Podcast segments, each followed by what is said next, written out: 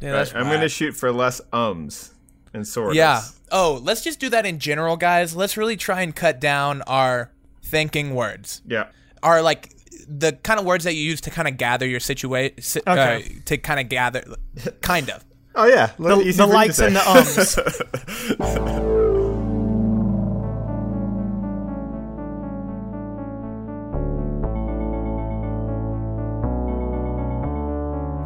Hello and welcome to the Modern Maker Podcast. Today is Thursday, August thirtieth, twenty eighteen, otherwise known as a pretty bad holiday. It was Frankenstein Day, and I'm not going to roll with that. And I figure since it's the end of the month, let's go with a national month thing. August yeah. is National Picnic Month. I think it's not much better than National Frankenstein Day. I don't know hey, how much we improved. It's a it's a lateral move at worst. Exactly. Got, Tell no, me the last some, time you I went on a picnic. I got some thoughts on picnics. Better on paper than in practice. Sounds good. Oh, that's like Do a what? Better on paper than in practice. So it sounds better than it is. You know, it sounds like, oh, exactly. That'd be that's like what a I'm nice. Saying. When's the last time you actually went on a picnic? Only if I'm dragged to one would I go on a picnic. Exactly. See, that's funny. I would really like to see you make a modern pis- uh, picnic basket, Chris, like a wood Mod- one that kind of folds out. Um, we can that eat would it be on, pretty cool. on Mike's table. Well, mm-hmm. maybe it could fold into a table. Ooh, it's a, it's a it's like a it's a little basket that just gets into a huge table. I'm on it. Well, it's funny. One of my the first camping memories I had was these Craftsman or Coleman. Coleman, I think, was the brand. These Coleman folding camp tables, mm-hmm. and yes. they folded out of like a briefcase, and it was sort of like metal and particle board. I think um, it was some or some sort of like really heavily varnished particle board, and they were actually pretty pretty cool. They folded out and. Uh, Uh, were a table for four people and could still fold into something that was probably about forty or fifty pounds. There you go. That reminds me of uh, my old beer pong table. It did the same thing. It folded into quarters and then was the size of a large briefcase. Mm, but was it regulation? It was. That's why it had to fold into four pieces because it was twelve feet, fifteen feet long, something absurd. Mike's a stickler for the rules. It was the P B P A. Professional Beer Pong Association. Very nice. No, I will say, last thought on picnics. You know what I really hate about picnics is every time I go on one, I always like to have watermelon, and a bunch of ants always carry it off. So I'm done. Done with picnics. All, All right. right. So what have you been working on, Ben? Last yeah. time I threw it to Chris. We're starting off with you this time. Put me last. More welding. Yeah. So I've been thinking in my head about how I learn and how I get better at something. And I still keep going back and forth between the sort of Tim Ferriss model, which is that you can kind of hack learning and strategize your way to learning faster, versus the Malcolm Gladwell model, which is more that you need ten thousand hours in order to get good at something. So what would be the hacking your way to welding proficiency? five thousand hours yeah, instead of ten. Yeah, just cut it in half. Done. Yeah. I think it would be that you're more distilling critical concepts and figuring out and analyzing the ideas behind the technique so that you can learn it faster and not just have to brute force it through repetition. Mm-hmm. The way people describe welding is different. Some people will say it's about pulling a puddle. Other people will use words like you got to get that wire to really punch through the steel.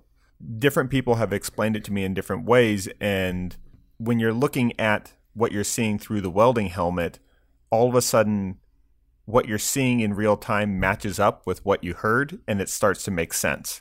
So certain analogies for me worked way better.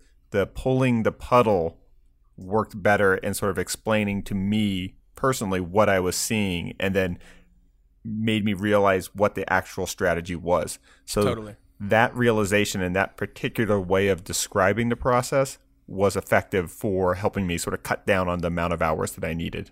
Awesome. Yeah, that's so true. Whenever you're welding, pulling, what is that called? Is it pulling a P- puddle? P U L L I N G? Or right. P O O L I N G? It was, it was the last time I was welding, it really made itself evident was that idea. Because as you're welding, I had always been on on the boat where I was moving too quickly and I wasn't getting thick enough beads and they were inconsistent. And when I ground them down, uh, I would have to come back and fill where I didn't get good penetration and I had little voids in, in my welds. And it wasn't until I turned my wire feed up a little bit more than the machine recommended, I actually built up a really solid puddle and I was able just to watch the puddle. I wasn't even watching where my contact point was touching the metal. I was literally using that to pull my bead across the weld, and that's what was making a good, clean bead. Rather than watching the weld itself, it's the pull behind it and making sure that it's continuing to flow and it always has enough of a reservoir that it doesn't kind of putter out and just get, you know, half welded, basically. It's funny because pooling and pulling, it was hard to tell which one you're mm-hmm. saying, and they would mean like the exact opposite things, like making a puddle bigger or dragging a puddle. My advice to somebody getting started with welding on how to learn faster would be talk to some people that have different experiences doing different types of welding and ask them to describe not how to weld, but what good welding looks like and what it feels like. And I find that those descriptions for me have been more effective because then I'm matching those those words that I heard them say to me to what I'm seeing through my little viewfinder uh, in the helmet. Rather than trying to consciously think, okay, what am I doing with this hand and this hand and the trigger mm. and the settings and all those sort of, which are all objective sort of things. Yeah. Making it much more about what you're feeling and experiencing and then matching that to an idea that somebody else gave you, and get get multiple descriptions of it because you never know which analogy is going to resonate exactly with the way you're seeing things. And it's cool the way you brought that up is whenever you're distilling multiple input sources is you're kind of looking for that common thread. If three people describe it in three different ways, what are the ways that they all three described it the same? Because that's probably the big takeaway that you're wanting to use moving forward. So it's almost like having like a little micro goal that you're trying to achieve where you're not yeah. necessarily thinking of each individual input, but you're just trying to achieve that micro goal that's going to lead into the macro. Big time. Big time. But shipping container progress is coming along smoothly, correct, Ben? Like things are really moving along quick now. Yeah, it's in crunch time. Uh, there's a lot of pressure from Home Depot to hurry up and finish because uh, the project's gone on way too long.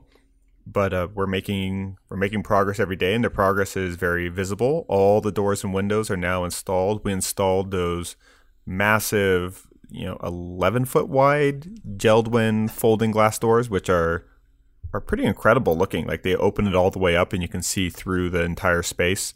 Nice. Almost done with all the welding. I still got a little bit more trim work to do. It's interesting.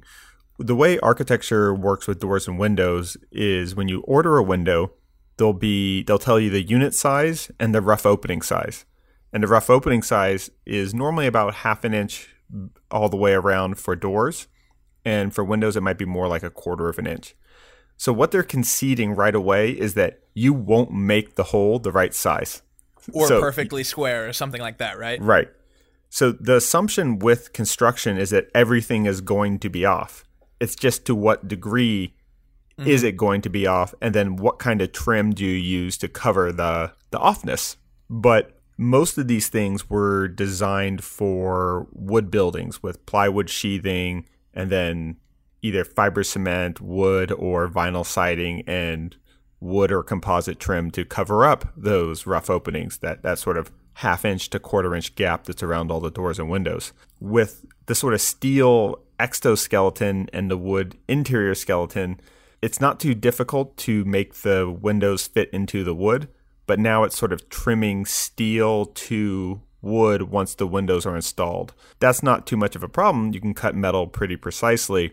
The challenge will be in welding those last few pieces of steel trim without scorching the the very expensive doors and uh, windows, not to mention uh, catching the wood framing on fire. Oh yeah, that's always that's always a good consideration. Oh, and speaking of that half inch clearance or that quarter inch clearance you were talking about earlier, I think I've mentioned it before, my, but my grandpa was a contractor and kind of built homes and stuff like that. He always called it the fudge factor. Yeah. You ever hear the fudge factor? Yeah, he didn't make that up.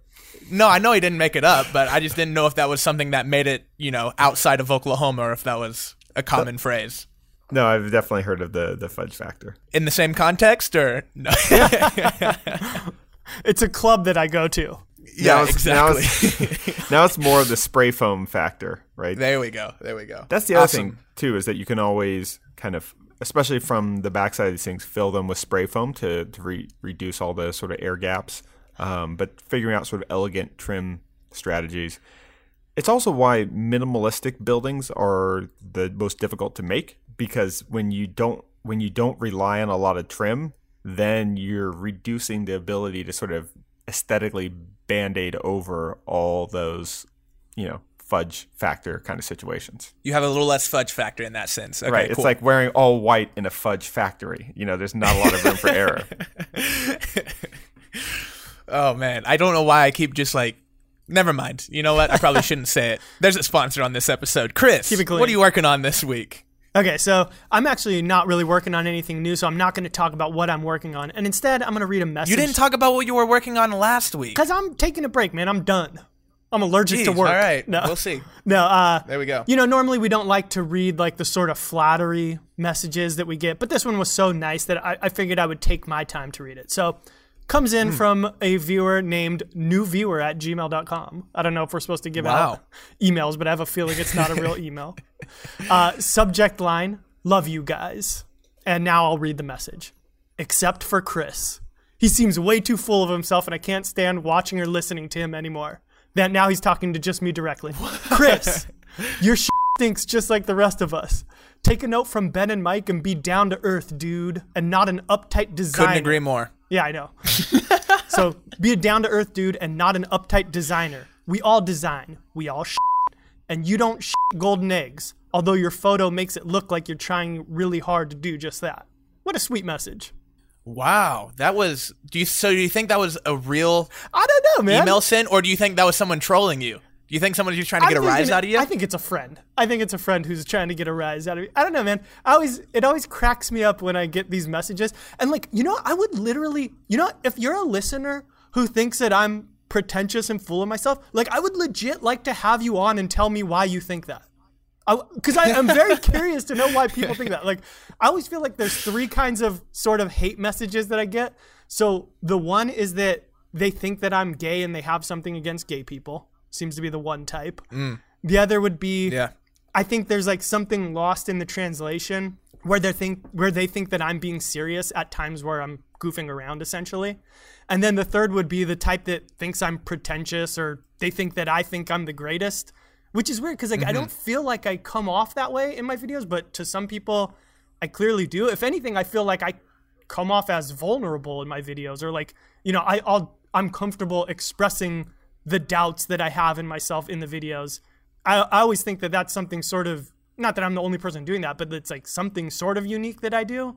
Um, but I don't yeah. know, man. Now there's there's so many. Well, oh, go ahead. Well, that makes me think back to our hundredth episode, which was live. I can't remember exactly the question. It was something along the lines of, what have you guys gained from doing a podcast and working with each other and, you know, just being friends in general over the past however long um, that you might not have expected? And that was my response, was like being around you, being around Ben, people that are like, that say, this is what I designed, rather than just saying, this is what I built, or this is what I came up with, mm-hmm. or being confident in your ideas, or not being afraid of just sharing your ideas, and just good or bad, like owning your ideas and like repping them, and not being afraid to say like, this was my idea. Mm-hmm. And if people have to say about it, great, I'll handle that. Or if people have something good to say, great, that means I'm getting credit for it. Right.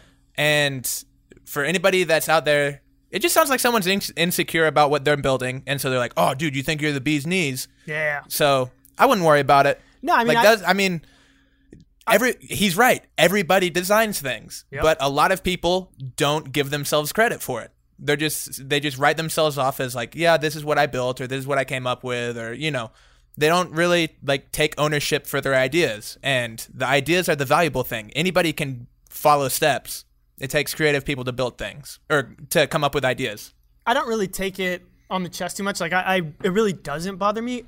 The only thing is I'm I really am genuinely curious to be. to talk to somebody that thought that I was pretentious or whatever, and just hear why. It'd just be interesting. All right, hear. So all you listeners out there that hate Chris, yeah. shoot me a D M on Instagram. We're going to do an episode. It's going to be called Chris versus the People. yeah. I think I know why. Defending my life. Let's I think hear I know why. I think your your your videos come across like sort of a documentary film.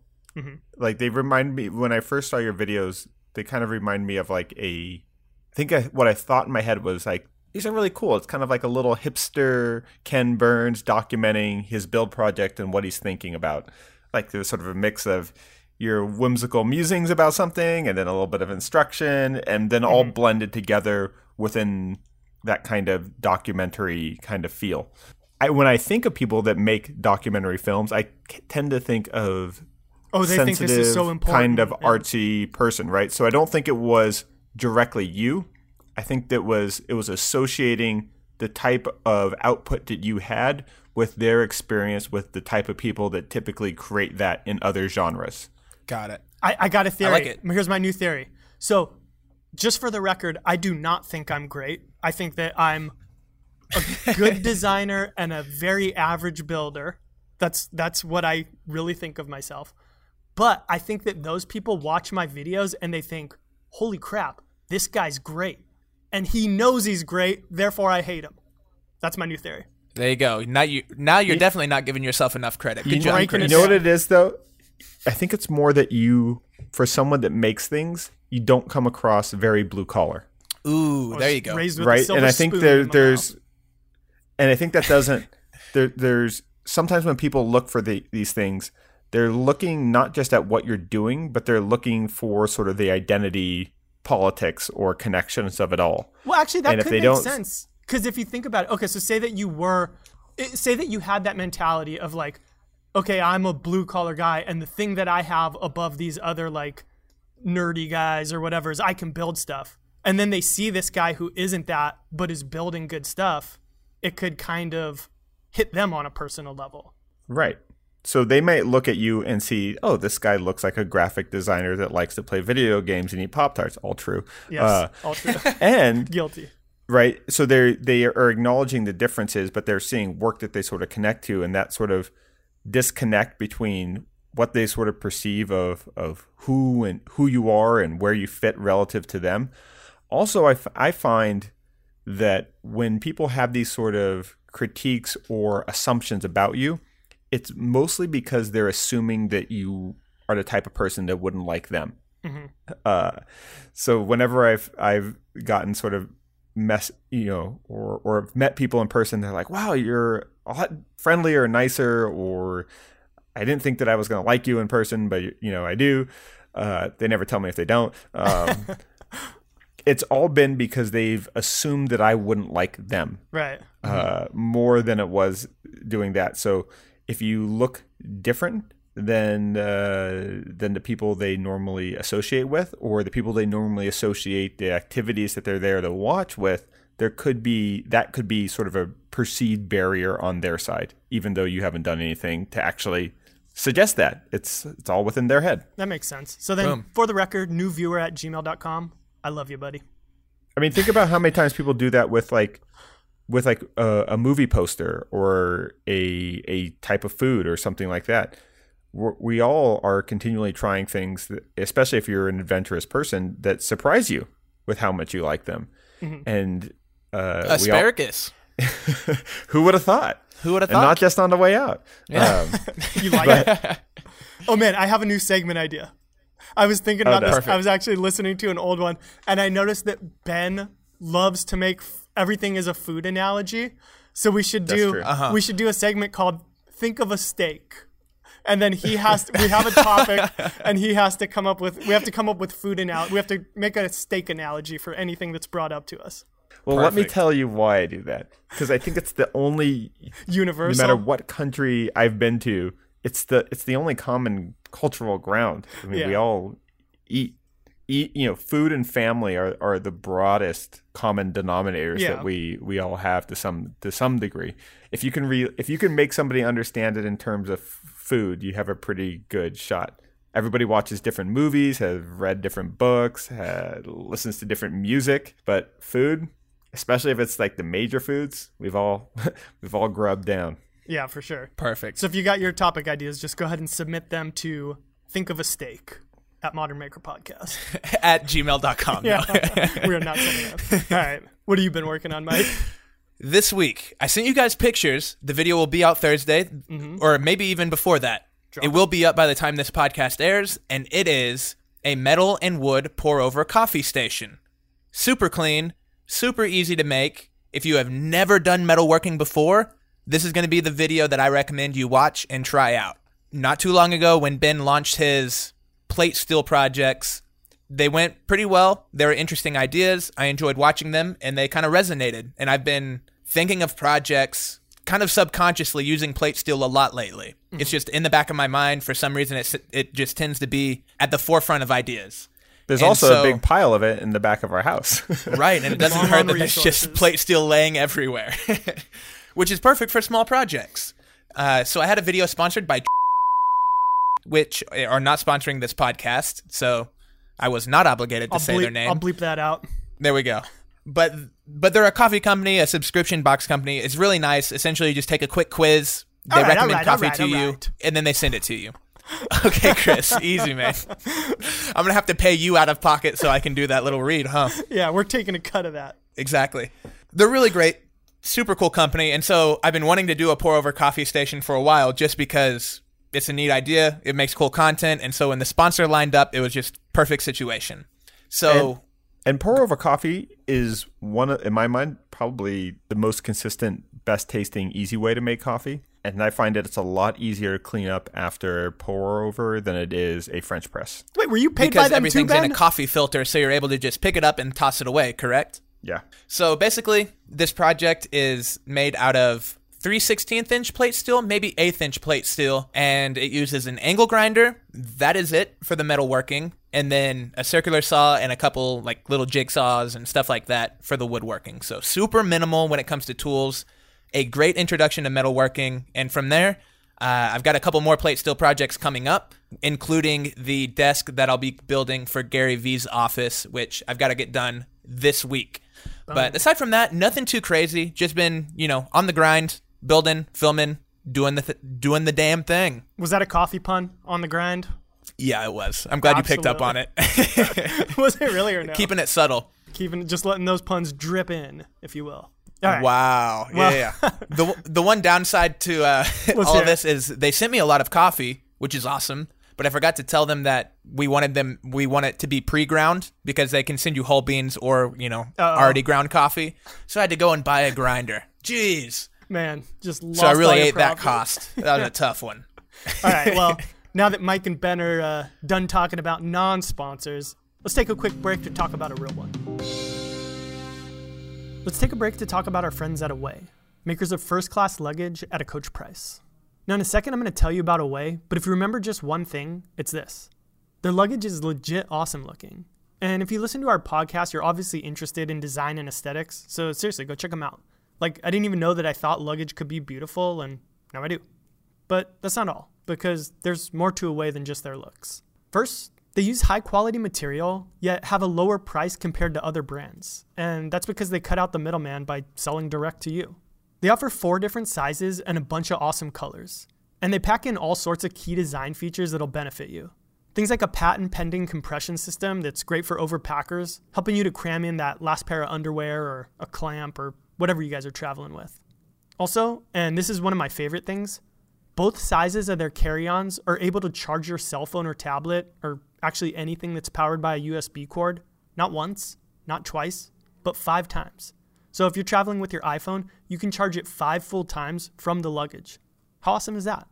Best of all, they come with a lifetime warranty, so if anything ever breaks, ever, they'll fix it or replace it for life. And they also have a one hundred day free trial. So try it out, and if you don't like it for whatever reason, return it and get a full refund. No questions asked. So right now you can save twenty dollars off a suitcase by visiting awaytravel.com slash maker and using the promo code maker at checkout. Again, that's awaytravel.com slash maker and promo code maker at checkout, all lowercase. So check them out and get Away. By the way, that's not their slogan. I just made it up. It's pretty good though, right? Get Away. Get it? All right, thanks. Now let's get back to the show. Welcome back to the Modern Maker Podcast. We Hope you enjoyed that ad read. We sure did. Chris, we've got a great topic for today's episode, something you were wanting to uh, bring up. So why don't you do that now? Yeah, kind of just something I was thinking about last week. I started talking about the whole garage reorganization thing that I want to do. And so I've been yeah. thinking about that a lot this past week and have done some pivots from my initial ideas. More, most of my initial ideas were actually before I talked about it on the podcast. So I was already starting to pivot at that point.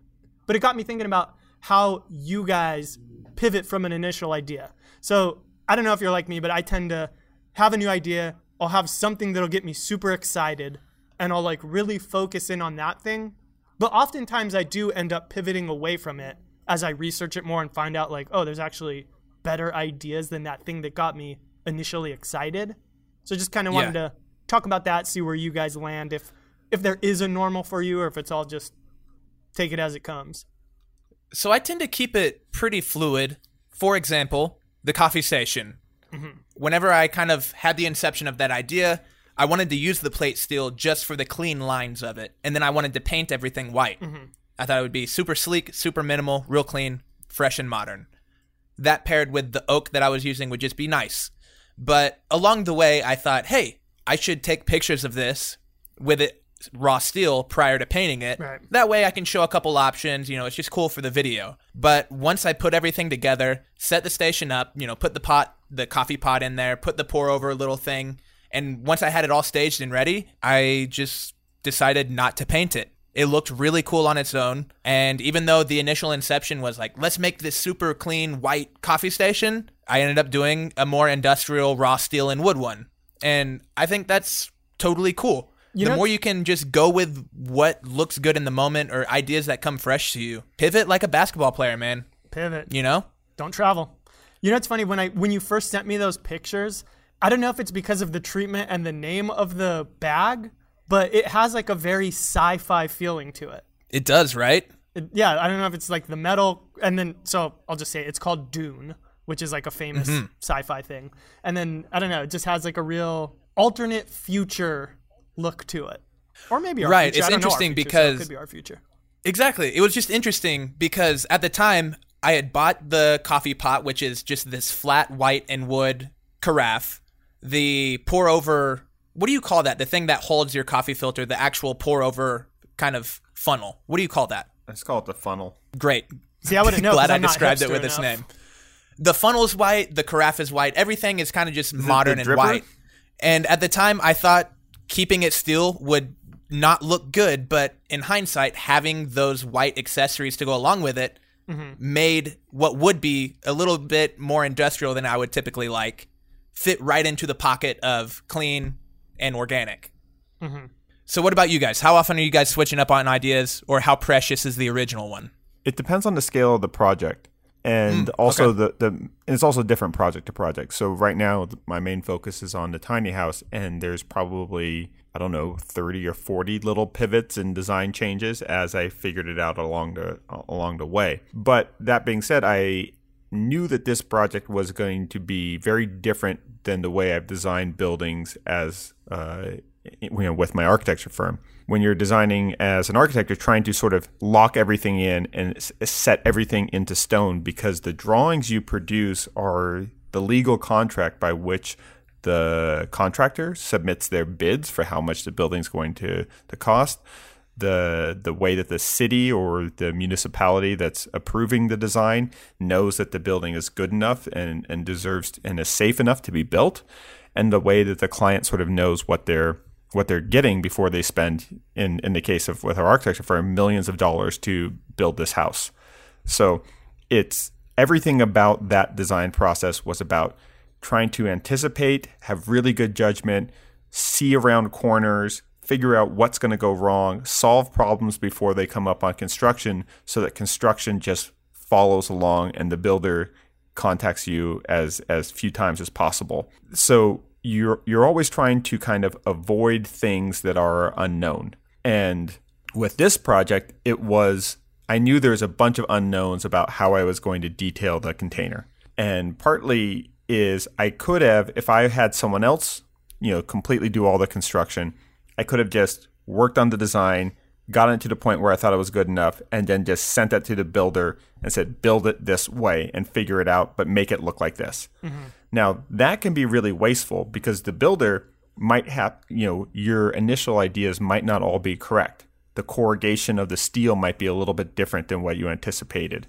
The, the, the individual parts of the container might be different in the one that you actually got than versus the one you based the design off of.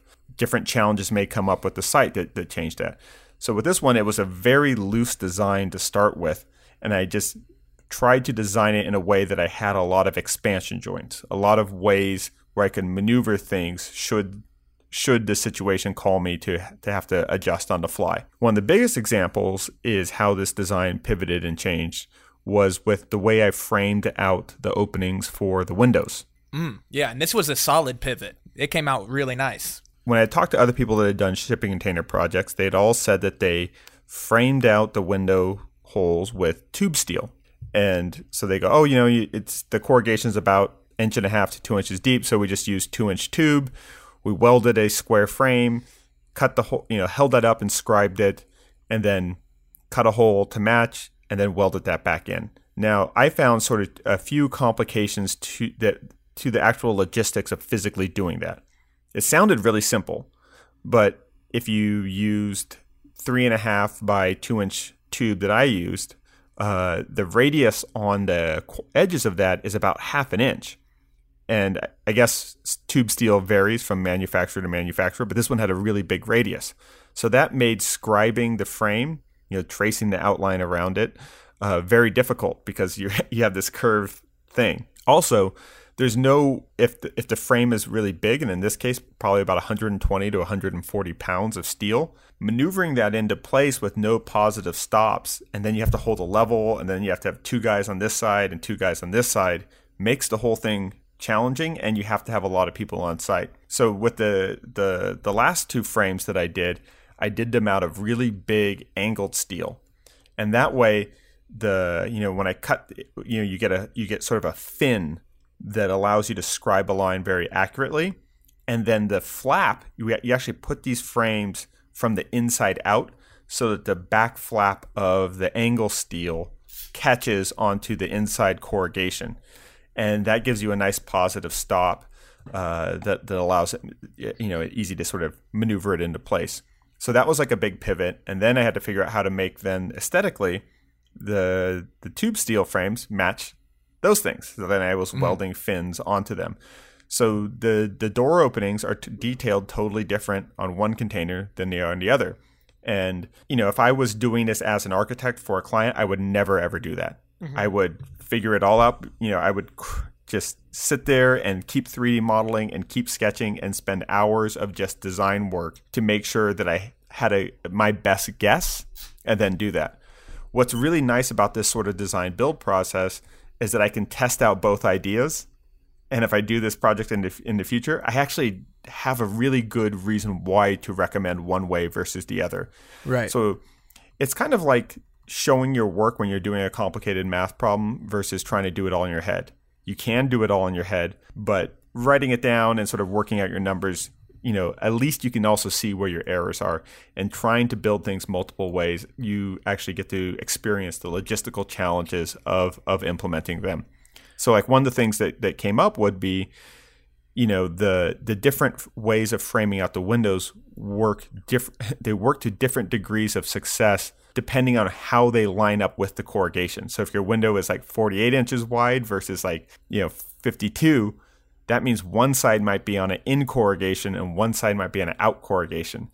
And those yeah. are things that you don't always think about when you're designing on paper or in a three D model. You don't always think about the, the hyper specificity of it. So in this kind of project, there's a tons of pivots, but I sort of planned that into into the case. The exact opposite kind of project would be the spiral staircase that I did. Because with the spiral staircase, you have to start at a starting point where the step is at this angle, and it has to meet around a you know a rotational axis and a elevation change to the same place. Because if you're off, that stairway goes nowhere, and there's no way to sort of fix it. Yeah. And if you glued and screwed, you know, you know, three hundred pounds of plywood that you didn't have to break the sawzall out to to to demo it and, and cut it all out, you're going to feel like a failure. Yeah. So I think it's more anticipating when when you need to be rigid and putting an extra design time into those cases when you have a real tight window that you have to hit versus knowing when can you actually allow yourself to figure things out in the field is sort of sets you up so that your your pivots are so it, it lets you make a quicker decision on pivoting in the field because you know that the consequences are are, are manageable. Totally. And that makes me think, Chris, yeah. so how often do you actually pivot in that sense, because you're somebody that, like what Ben was talking about, you're a planner, like to the T. Yeah. So yeah. Is it very often that you're outside of maybe making a slightly off cut or gluing the wrong piece to the wrong piece, taking those out of the equation? How often is it that you're in the middle of a project and then all of a sudden like a light bulb moment happens and you decide to pivot then? Yes, that's what I was going to say. I'm, I, I think I'm sort of a pre-pivoter or maybe like an opportunistic pivoter. So uh-huh. Hearing Ben talk, I kind of feel like I might treat myself as my own client the way that I'm designing things. So I tend to really try to make sure that I'll, I'll definitely pivot while I'm drawing and like, you know, right. This idea is not working, so I'll change. But by the time I'm actually building, I'm ninety-five percent of the time locked in and there are no changes other than like you were saying, just like, oh, I got to alter this dimension because of this cut or whatever, you know, those little things. I don't think I talked about this, but so I'm building right now a really tall cabinet, like a closed door cabinet to match the redemption console that I built a couple months ago. And the reason I'm doing that is I gave it to my parents and then I decided to build a bunch of other furniture to match this wall and they wanted it to match stylistically. So I designed it all, I had it all matching. I had come up with like this handle design and everything. And then when I was at the lumber yard and I was buying the wood for the doors, which are gonna be made out of solid hardwood walnut, I saw this one piece that had a, I don't even know if you would call it a knot at this point because it's like a full-on hole that's like the size of your hand in it. Uh-huh. So, and I was looking at it, I was like, oh man, that would make an awesome handle to like not have any handles on it. And so just seeing that oh. piece, I was like, I'm gonna use that as the handle. So I kind of changed my game plan while I was at the lumber yard and bought. So that's pretty late. That's a late stage in the game compared to when you're normally oh, yeah. changing ideas. Yeah, I think that's like the latest I've ever had like a design pivot sort of moment. Yeah. Um, and I've got the doors built. I need I need to put them on this week. I'm just waiting for a couple things so that I can do it. And it's looking like it's going to work out good, but I don't want to jinx it. Well, you know, I'll find out the moment of truth pretty soon. Uh, but yeah, that that was an example of like a very late pivot pivot for me. And so more so what I do is I would say there's, instead of pivots, there's almost like branches while I'm designing. So another good example would be while I was building this, I built the base and I didn't have it glued up yet. And I was just kind of like playing with the pieces that were sub-assemblies. And I put them together in this weird way where I was just like kind of making a design out of it. And it had this like really thick, chunky, almost sort of uh, uh, like brutalist kind of des- or style to it, which is a design yeah. style that I'm not typically that into, but seeing it in real life, you know, sometimes there's a difference between seeing things in pictures and then seeing it up close in real life. It kind of started triggering some ideas. So like that night I went and drew out this whole other idea that I have that I'm yet to see if I'm going to build it or not, but it kind of put me on a path that I could see maybe trying it out. And if that goes well, spawning some other ideas. So it's sort of like a branch that it turned into rather than just a pivot where you're just abandoning one design and going off in a different way. It's like, this will be an idea to kind of bankroll for later. And actually yeah. saying that, I think the main thing that I'm missing, because when I think about you guys, I think you guys are much more fluid builders than I am, where you have an idea, but you go in there and you'll kind of roll with the punches more than I do. And it's something that I would like to change, but I think that the reason that I don't is actually because of working full time. I have to be more structured with the time that I have to build. I feel like that's the yeah. one the one area that I will get to, will will elicit the most change in me as a designer, because I'm a designer, mm. newviewer at gmail dot com. Uh, Pretentious prick. No, I think that it'll give me a lot of, like, play, being able to play with designs while I'm out there and building and just spending more time not having to make sure that I'm progressing and progressing and progressing, but just being like, oh, let's play with this and see what happens. I think that'll be a different way of thinking that'll spawn different ideas. So that's one of the things that I look forward to most about when I eventually go full time with this, in addition to just yeah. not having to go to work from nine to five every day. I look forward f- to that for you as well. Ben, food analogy, go. Yeah, think of it as a steak. Pivoting. No, I think it's more like whether or not someone can cook with leftovers versus from the recipe, right? Mm. Like some people can open up their fridge and be like, oh, okay, we'll just make we'll make something with this. Ooh, yeah. And other people, like, they have to go to the store every time because they need to buy all the things on the recipe. Mm-hmm. Yeah. And I think the big difference is people that are thinking prescriptively versus people that are thinking conceptually. If you're thinking conceptually, you can think of creating a a menu item on the fly through concepts, sort of saying like, hmm, I know I don't have enough for this recipe for this particular type of stir fry, but I know the concepts of the stir fry are so, this kind of sweet, kind of citrus uh, flavors, this spiciness, a protein, and then something to give it a little bit of crunch, right? So that ability to sort of analyze it in terms of concepts allows you to substitute ingredients because you know that you're you're bringing in ingredients, other ingredients that weren't in the recipe that have the same characteristics so that conceptually they'll work together. So mm. I think that's the, the the the the big takeaway is if you can understand what you like about your idea as concepts, you can interchange pieces that may not go the way you were expecting them to do, and you don't have to follow that prescription. You know what I did the other day? We were uh, making some French toast. We had some cousins in from out of town, so we were doing a big breakfast. And somebody brought some donuts, and I said, you know what we should do is we should French toast one of these donuts. So I just got oh, a, of course. Just got a simple glazed, dipped it in the egg, French. And it was the crazy part was a few people told me like, oh, that's going to be gross. I was like, how is this possibly going to be gross? Like, it's not going to alter the the ingredients. It was delicious. It's just sweet, yeah. It was just sweeter bread to start with, basically. Yeah. yeah, and you know what else? Because of the glaze and then getting in that hot oil, it kind of like caramelized some of the glaze, so it had a nice crunch on it. It was like a outer casing of creme brulee on a French toast donut. It was good. It's a menu item. Yeah, it's making a breakfast pastry out of a breakfast pastry. Yeah. It's double good. Double good. Awesome. All right, it's about that time, fellas. What are we obsessed with this week? What have we been watching? What have we been listening to? What has made an impact in our life this week? Mm. Mike, you go first. You are just a All bright right. sunspot to me right now, by the way, because you're so backlit. Yeah, I'm, I'm just a silhouette. I'm I switching look like an away angel. From you to bed. All right, like I don't blame angel. you.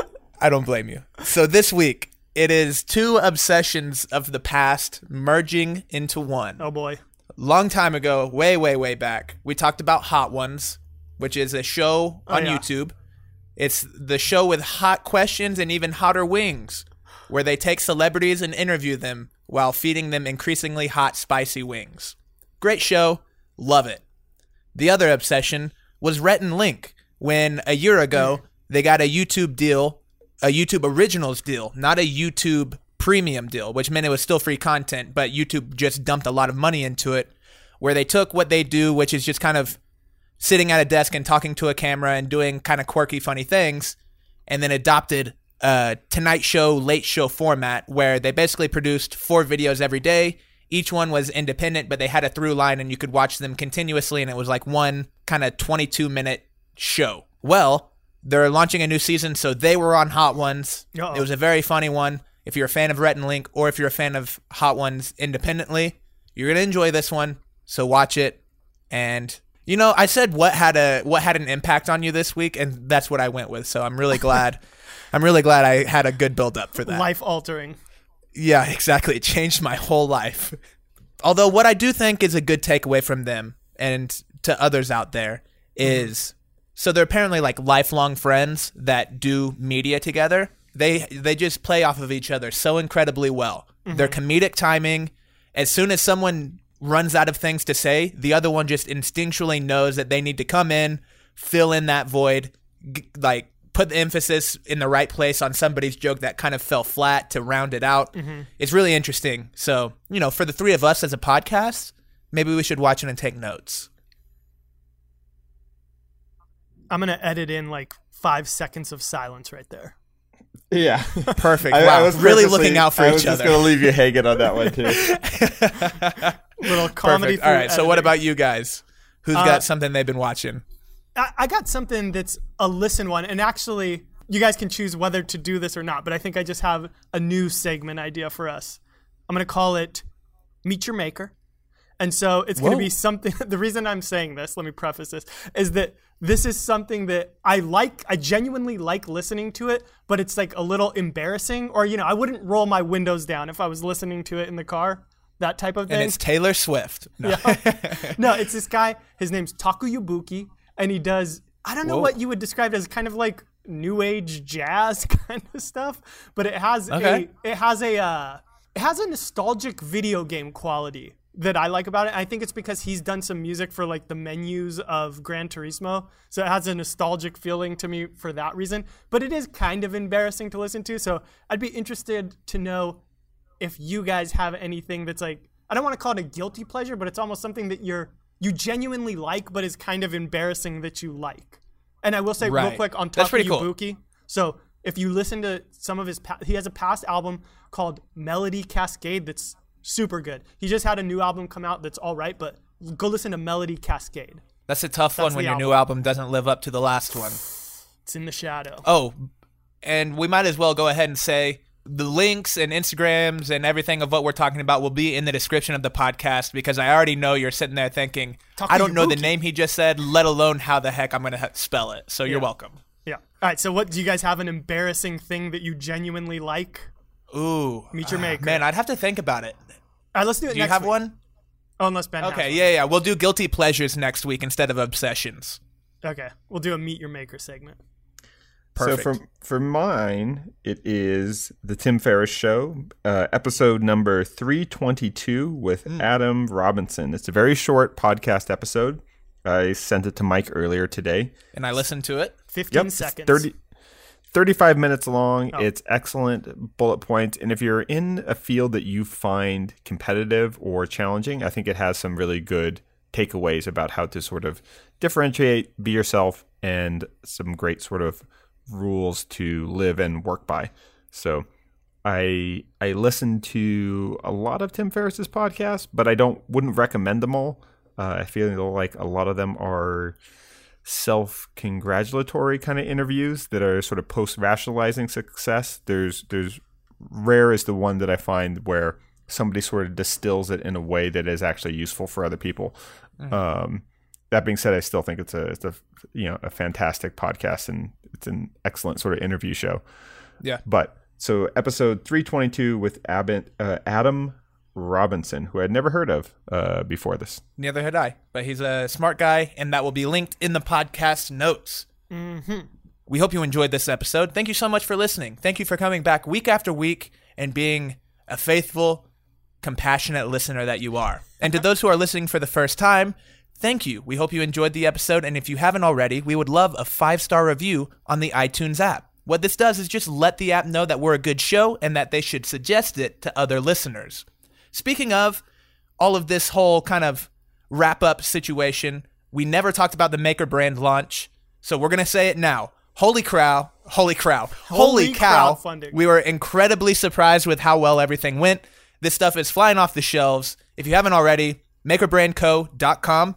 Check out our offerings. No pressure. If you're interested in it, we think you'll love it. We've been getting great feedback from everybody that's gotten their products and have been trying them out. Keep sending us feedback. Keep posting us and tagging us and stuff. We love seeing all of that. So thank you, everybody that ordered and everyone that is going to. Yes. Aside from that, follow us on Instagram. We're at Modern Builds, at Benjamin Ueda, at Four Eyes Furniture. Collectively, we are at Modern Maker Podcast. Mm. Thanks for listening, and until next time, bye, everybody. Amen. Bye. Cool. Perfect.